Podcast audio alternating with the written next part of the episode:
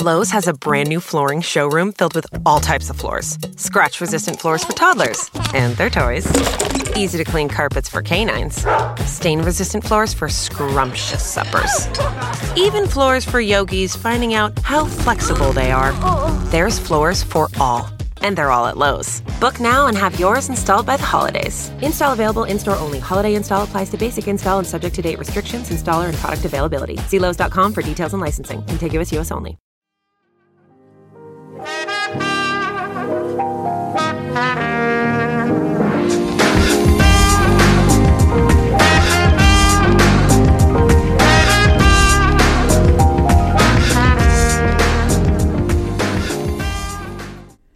E salve a tutti ragazzi, ben ritrovati nel podcast sportivo di Insta News. Vi devo chiedere assolutamente scusa per la settimana scorsa, però purtroppo lunedì avevo avuto un incidente in auto e quindi di conseguenza mi ero trovato impossibilitato a registrare la puntata che sarebbe poi uscita mercoledì di questo podcast perché sapete eh, questa puntata appunto viene registrata tra diciamo la fine della domenica e il martedì mattina in maniera tale da raccogliere la maggior parte delle notizie tecnologiche e poterle commentare con voi in settimana. Purtroppo non si può pubblicare prima o dopo perché dopo sarebbe troppo tardi nel senso che le notizie sarebbero troppo vecchie. Pensate magari ai commenti che facciamo su un Gran Premio o altro mentre prima eh, insomma, mh, delle volte ci sono ancora le partite a lunedì o magari c'è la Champions già di martedì, insomma, il mercoledì è la giornata secondo me, secondo me perfetta, ecco, per alcuni aspetti. Vi chiedo scusa per questo, andiamo oltre e andiamo oggi a parlare un attimino della puntata che in realtà volevo fare la settimana scorsa in merito al recap della MotoGP e soprattutto dei primissimi test di Valencia e di Jerez per la Moto 2 e per anche un po' la eh, la moto elettrica, eh, quindi la nuova moto E e soprattutto i nuovi cambi di casacca che ci sono stati. Insomma, analizziamo un po' insieme. Anche per questo podcast, come ho detto lunedì nel podcast tecnologico, questa è diciamo una delle ultime puntate che in realtà inizia ad essere un mega recap perché saremo in onda ancora questo mercoledì, poi il 5, il 12 e il 19 dicembre. Il 19 dicembre però faremo il classico recap generale su un po', un po tutto, dalla Formula 1 al calcio, alla MotoGP, eccetera, eccetera, per poi stopparci, goderci le vacanze anche noi e ripartire il 9 di gennaio con la puntata 76. Allora, detto questo, partiamo subito con una delle grandi novità che secondo me indubbiamente è quella di Jorge Lorenzo su, sulla Honda. Il mallorchino non ha potuto assolutamente parlare perché comunque eh, diciamo è ancora sotto contratto con, con Ducati almeno per questa, per questa, stagione fino al 2019, poi quando il 2019 si sarà ampiamente chiuso lui potrà iniziare a vestire i colori della, della Red Bull, della, della Honda e iniziare a parlare della Honda. Anche sui suoi profili social non ha potuto pubblicare niente, la Honda non, ho, non non ha potuto assolutamente pubblicare nulla relativo a, a, Jorge Lorenzo.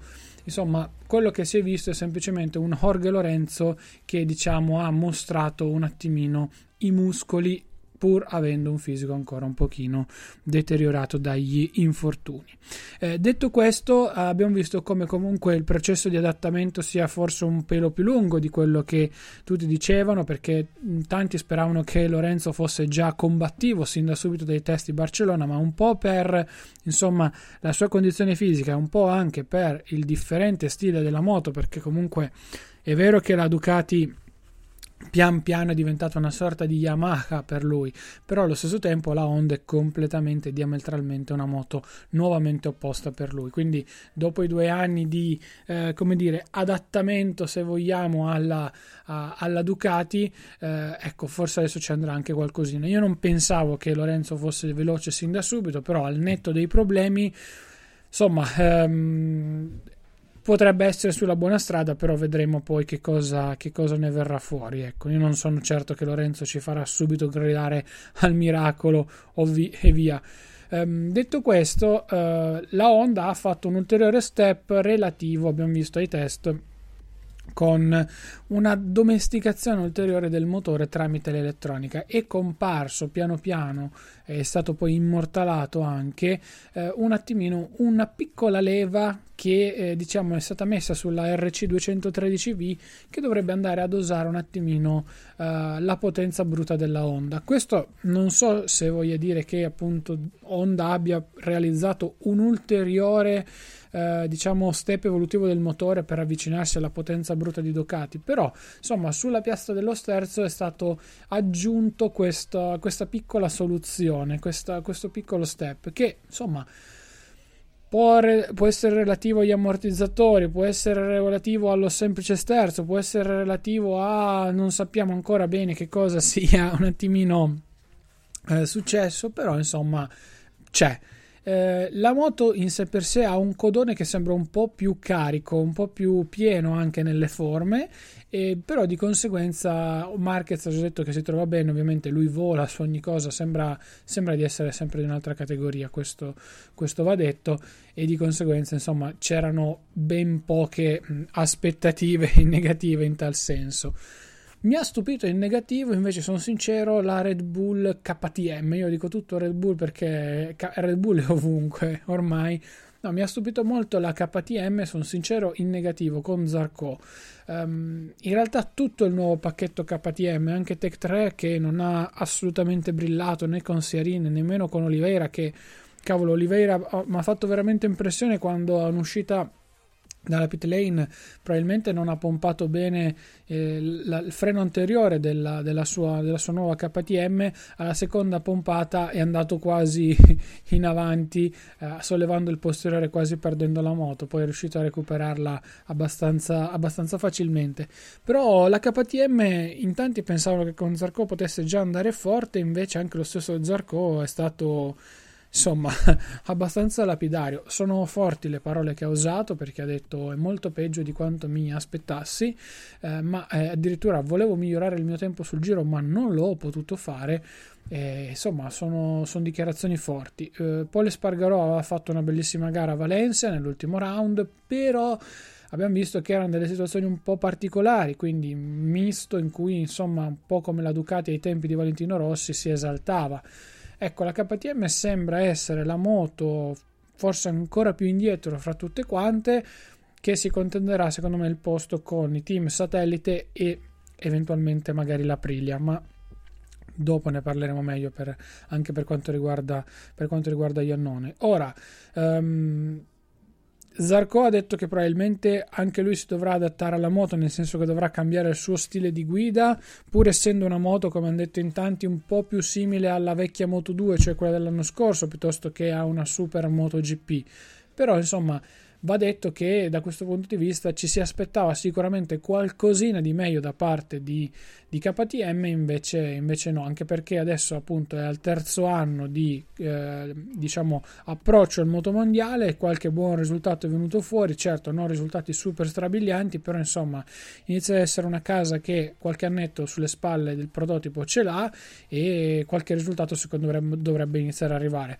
Che sia Zarco l'uomo giusto non lo so, sono sincero perché comunque Uh, probabilmente con, non è ancora un top rider, Zorco, questo va detto, però è sicuramente un pilota che sa lavorare e che lotta anche per cose importanti, come abbiamo visto soprattutto il primo anno in Tech 3.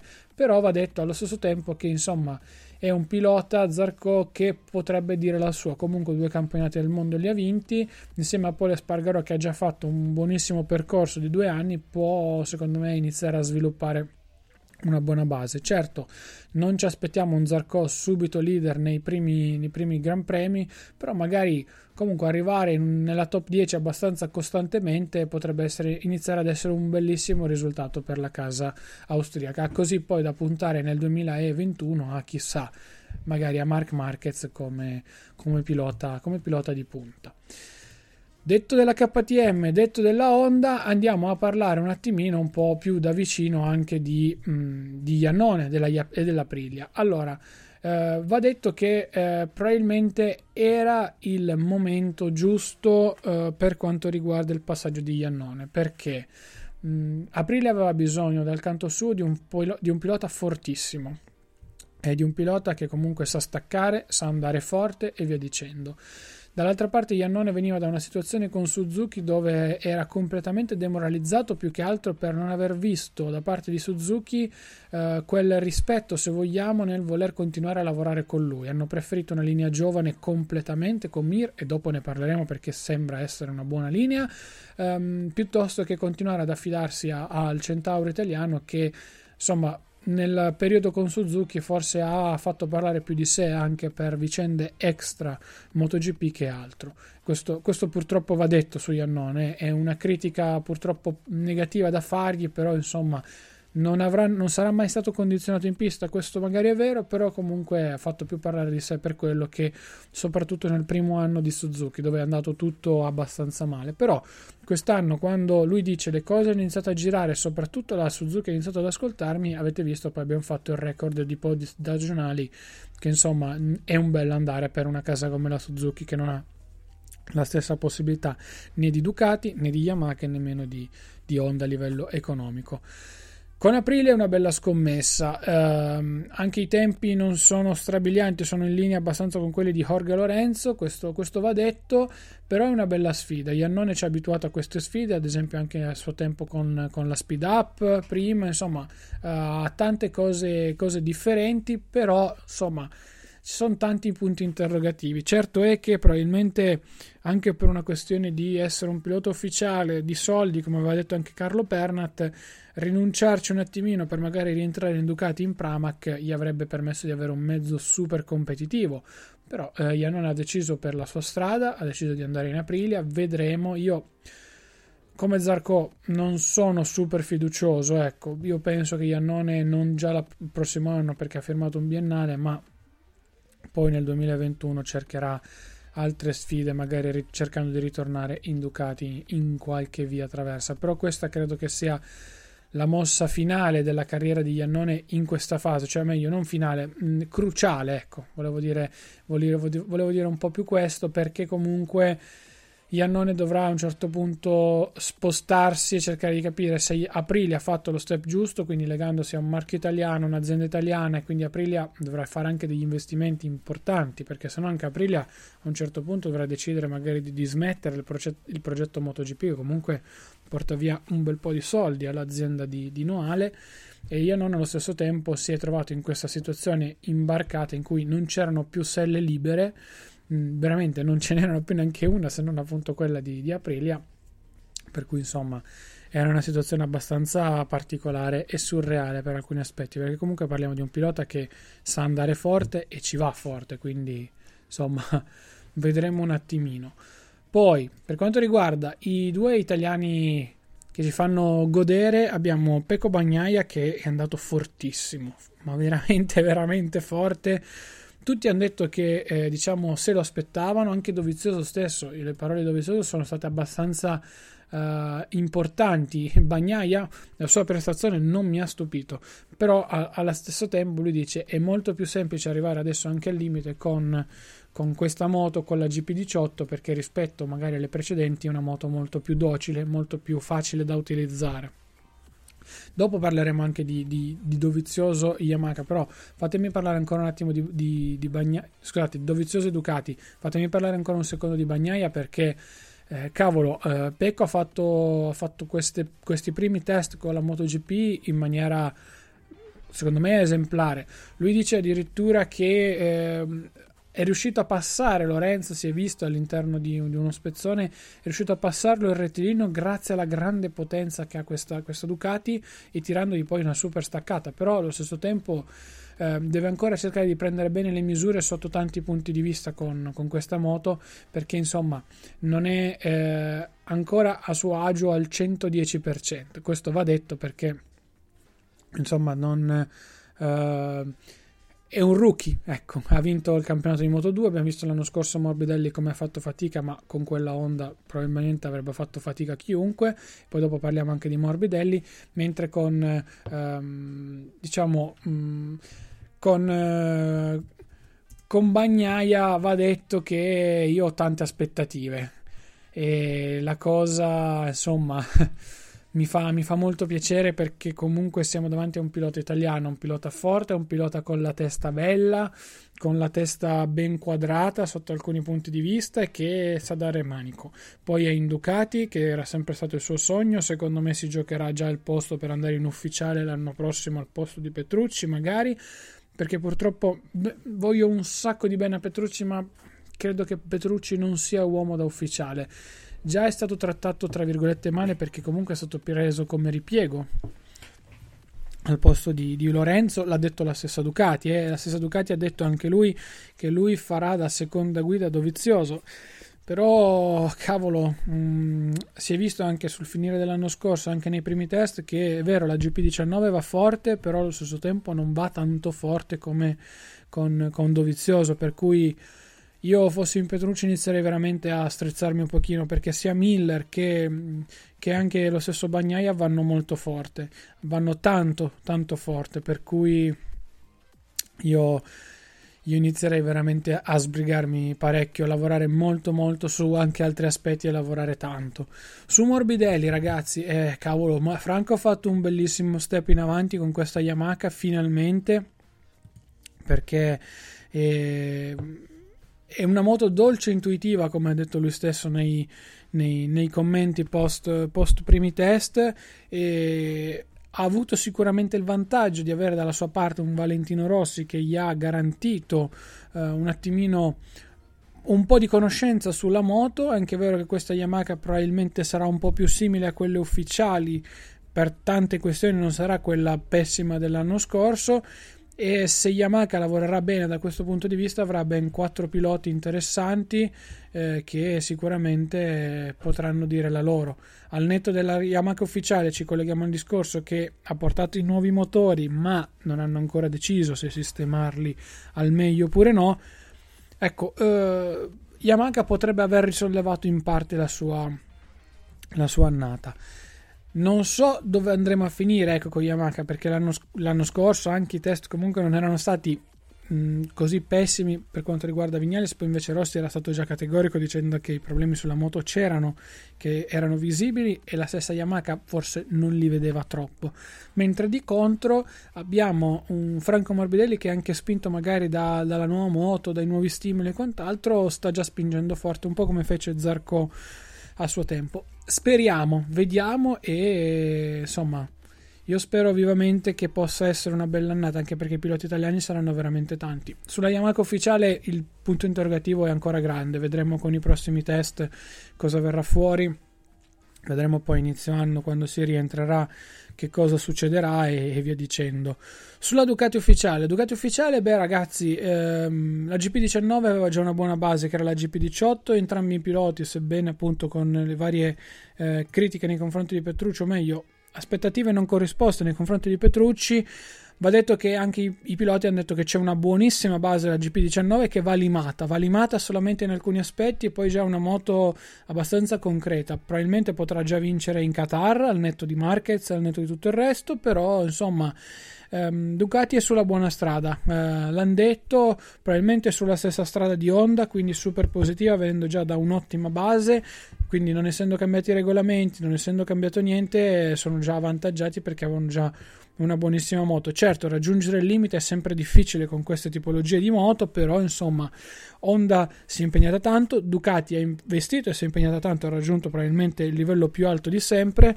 Ora vedremo un attimino se anche l'anno prossimo sarà una sfida Honda Ducati oppure no. Tengo per ultima la Suzuki perché c'è stato Mir che cavolo ha, fatto, fatto ferro e fuoco.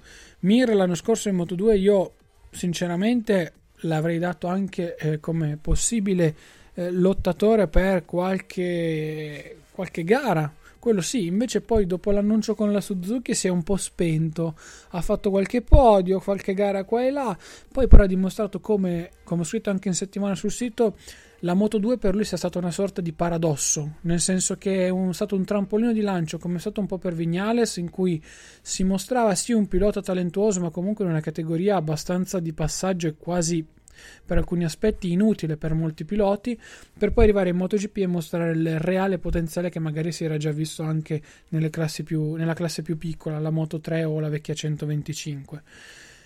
Per cui, cavolo, Mir potrà andare forte, potrà andare tanto tanto forte e ci potrà far divertire parecchio sotto tanti punti di vista perché è un pilota che di manico ne ha, ne, ha, ne abbiamo già visto già in Moto 3 l'anno scorso e io sono fiducioso sulla Suzuki. Poi Rins ormai ha due anni di esperienza quindi insomma un bel bagaglio anche lui ce l'ha dietro. Ha già lavorato con questo team quindi ha già una buona base.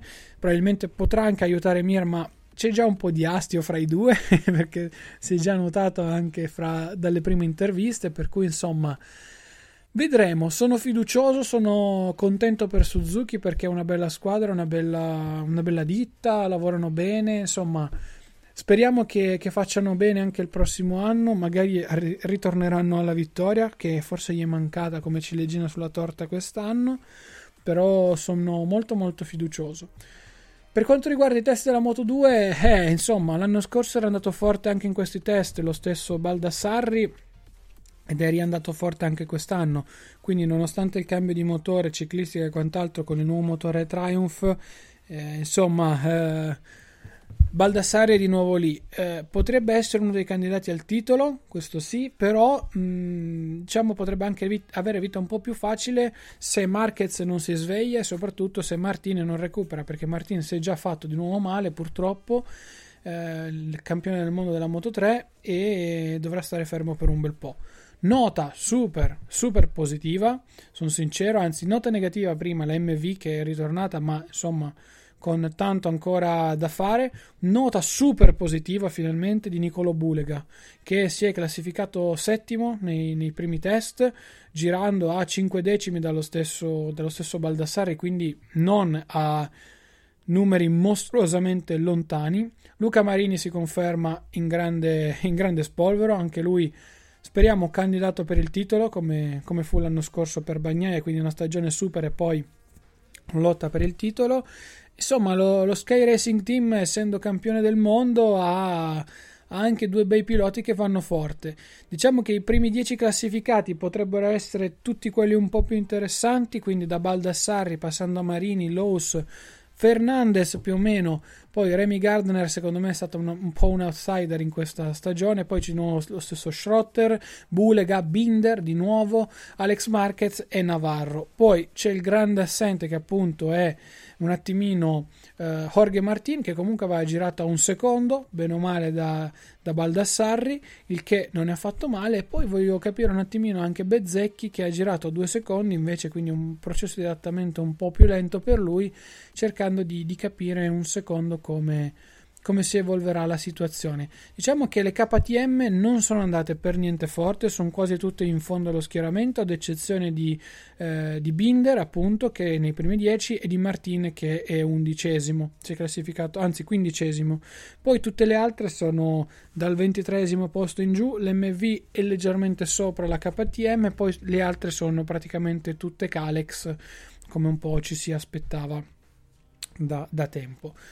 Io direi di concludere qui anche questa puntata, puntata dedicata alla MotoGP, alla terra di conquista come l'ho chiamata un attimino io. La Moto E ha fatto i primi test, ma eh, è una categoria che voglio seguire l'anno prossimo un po' più da vicino. A differenza della Formula E che comunque non mi ha mai entusiasmato nonostante qualcosa l'abbia visto, va detto che la Moto E forse è un po' più interessante anche per i piloti che, che, hanno, che hanno, sono riusciti a racimolare, ecco. Vedremo, sono, sono fiducioso. Io nel frattempo vi saluto, vi ringrazio. E, ah, vi dico solo, vabbè, il più veloce dei test della Moto E è Nicolo Canepa, per cui potrebbe essere anche lui un serio candidato alla vittoria finale. Però vi, vi, dicevo, vi saluto e vi ringrazio. Ci sentiamo prossima settimana ore 12, nuova puntata al mercoledì del podcast sportivo. Parleremo di Formula 1, ve lo anticipo, perché siamo appunto in quella fase in cui facciamo un po' di, di recap generali. E nelle note invece trovate tutti i social. Mi raccomando, lasciateci magari una recensione su iTunes, ci fa sempre molto molto piacere e soprattutto passate dalla pagina di supporto perché ci permetterà di pagare i server in maniera diretta o indiretta. Quindi, insomma, dai ragazzi, dateci, dateci una mano da questo punto di vista. Io vi saluto ancora e vi ringrazio. Ci sentiamo settimana prossima. Ciao ragazzi!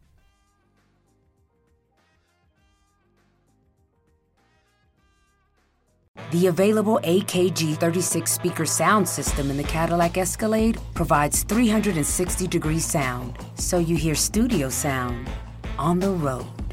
The 2021 Cadillac Escalade never stop arriving. The in-dash OLED display in the Cadillac Escalade has 38 total diagonal inches of color display. So why do we give it a curve too? I guess you could say we like to bend the rules. The 2021 Cadillac Escalade never stop arriving.